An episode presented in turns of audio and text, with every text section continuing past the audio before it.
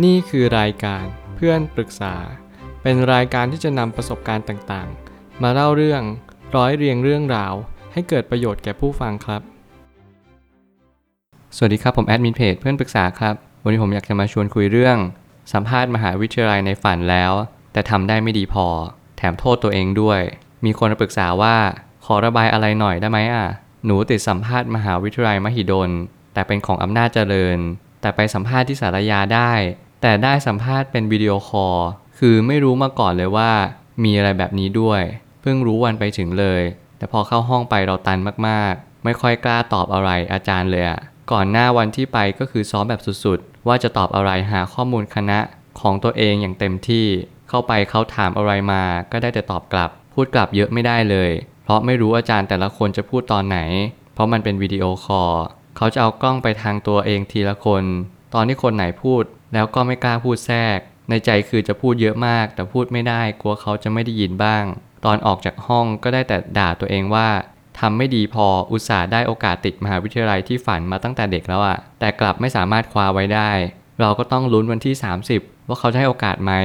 ถึงจะเป็นไปได้ก็แค่ 1%ก็เถอะ พยายามให้เพื่อนหาเรื่องตลกคุย เวลาอยู่กับเพื่อนก็ช่วยได้นิดหนึ่ง แต่พอหายขำก็กลับมาเครียดอีกมาลืมความผิดพลาดตัวเองไม่ได้จริง ๆ อยากทำให้แม่กับป้าภูมิใจด้วย เราก็ติดมหาวิทยาลัยมหิดลนะ แต่ถึงจะมีอีก 3-4 รอบก็เถอะ ก็กลัวตัวเองจะทำไม่ได้ เพราะไม่เก่งภาษาอังกฤษ ถึงว่าคณะนี้จะไม่เน้นภาษาอังกฤษก็ตาม แต่ยังไงมันก็ต้องเรียนอยู่แล้วเป็นเรื่องปกติ และก็กลัวจะทำคะแนน9วิชาสามัญได้ไม่ดีพอ จะอ่านหนังสือหรือทำข้อสอบติว ก็จะคิดถึง แต่เรื่องวันนั้น อยากจะลืมวันไปสัมภาษณ์ของตัวเอง ที่ทำไม่ดีพอให้เหมือนกับตอนซ้อม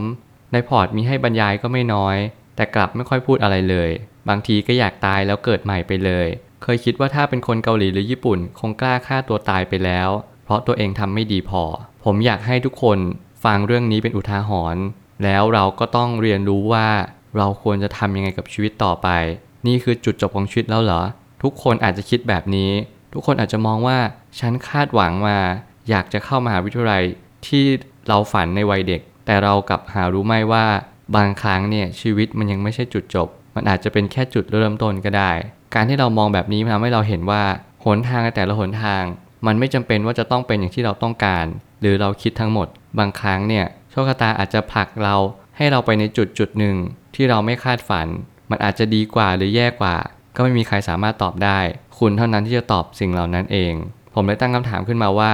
การระบายในครั้งนี้เป็นประโยชน์แก่มวลมนุษย์อย่างมาก เพราะมีหลายคนกำลังติดกับดักความล้มเหลว และคิดว่านี่คือจุดจบของชีวิตแล้ว ผมไม่อยากให้ทุกคนมองว่านี่คือจุดจบของชีวิตเลย เพราะว่ามันยังไม่ใช่จริง ๆ ไม่ใช่ผมจะพูดให้กำลังใจใครเล่นๆแต่ผมกำลังจะสื่อว่าตราบใดที่คุณยังมีลมหายใจ ตราบนั้นคุณยังมีพละกำลังต่อไปที่เราจะยืนหยัดแล้วก็มุ่งมั่นในการที่เราจะไปถึงจุดหมายปลายทางที่เราต้องการจริง ๆ ตราบใดที่เรายังไม่ตาย ตราบนั้นเรายังมีโอกาสอยู่เสมอ จุดจบที่แท้จริงคือเราฆ่าตัวตาย แล้วการฆ่าตัวตายไม่ใช่ทางออก สิ่งที่คุณต้องเรียนรู้ในชีวิตก็คือ ความล้มเหลวและความผิดพลาด นี่คือบททดสอบแรกในชีวิตของเรา แล้วเราจะต้องเรียนรู้รับมัน น้อมรับ แล้วก็เข้าใจมันว่า นี่คือบททดสอบที่สำคัญที่สุดในชีวิต ถ้าหากว่าคุณไม่เคยล้มเหลวเลย บอกเลยว่าการประสบความสำเร็จในชีวิต ไม่ใช่เรื่องที่จะสำลิดผลไปได้เลย ทุกครั้งที่เราใช้ชีวิต หากเรามัวแต่คาดหวังเอาไว้ 100%และไม่เผื่อใจเอาไว้เลย ปัญหาในชีวิตจะเกิดขึ้นอย่าง 100%เพราะไม่มีอะไรที่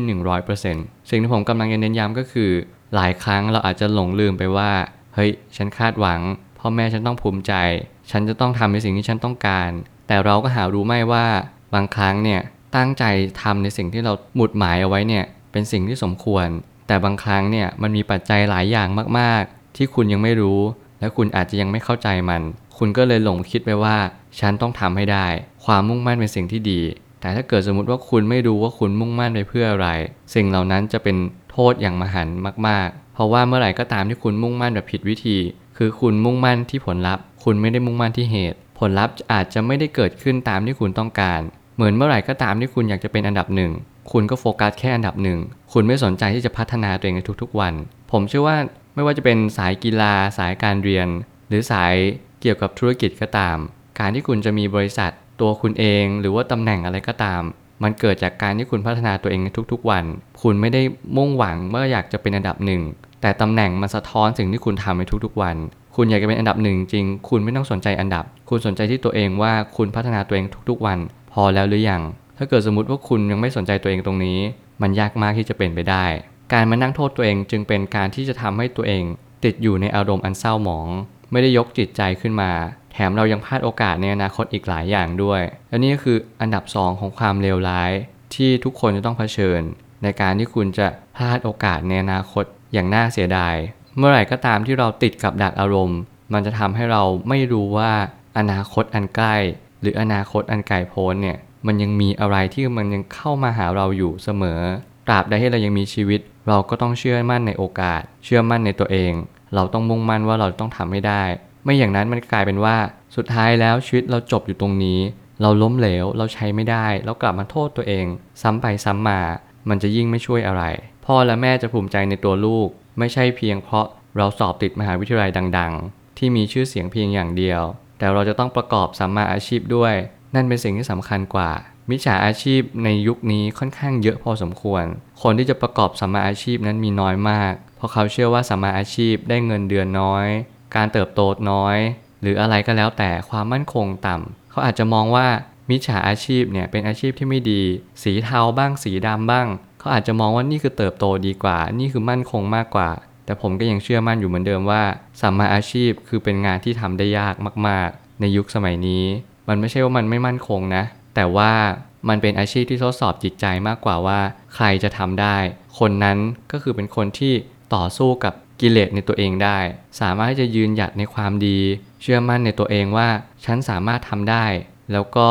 เรียนรู้ในการปรับตัวเข้ากับสังคมให้ได้ ทุกคนที่ประกอบสมาอาชีพอาจจะไม่ได้นั่งมองที่ตัวเงินมากที่สุด แต่ผมก็ยังเชื่อว่าทุกคนก็ยังมองรายได้และตัวเงินนั่นแหละ แต่สิ่งที่สำคัญกว่านั้นก็คือ เขายังมีกรอบของความดี ถึงแม้ว่าเขาอยากได้รายได้สูง แต่เขาก็มักจะเอาสิ่งที่เป็นกรอบแห่งความดีเนี่ยใส่เข้าเป็นอันดับหนึ่ง ซึ่งเป็นเบื้องหลังของรายได้นั่นแหละ แต่คนที่ประกอบมิจฉาอาชีพ เขาอาจจะไม่ได้มีกรอบของความดีนี้เลย เขากลับมีความรู้สึกว่า โอเค ไม่เป็นไร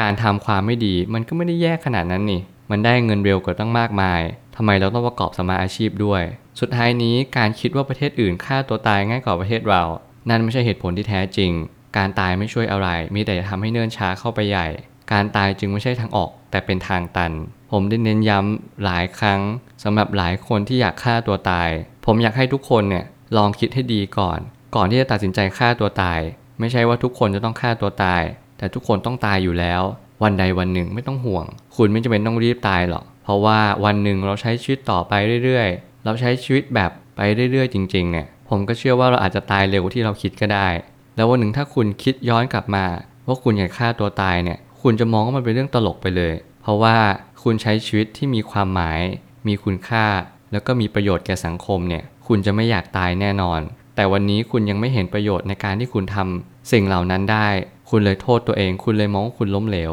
ไม่เลย ความล้มเหลวไม่เคยเกิดขึ้นจริง คุณต้องมองว่าความล้มเหลวคือจุดประกายของความสำเร็จ มันคือส่วนต่อขยาย คุณต้องมุ่งมั่นต่อไป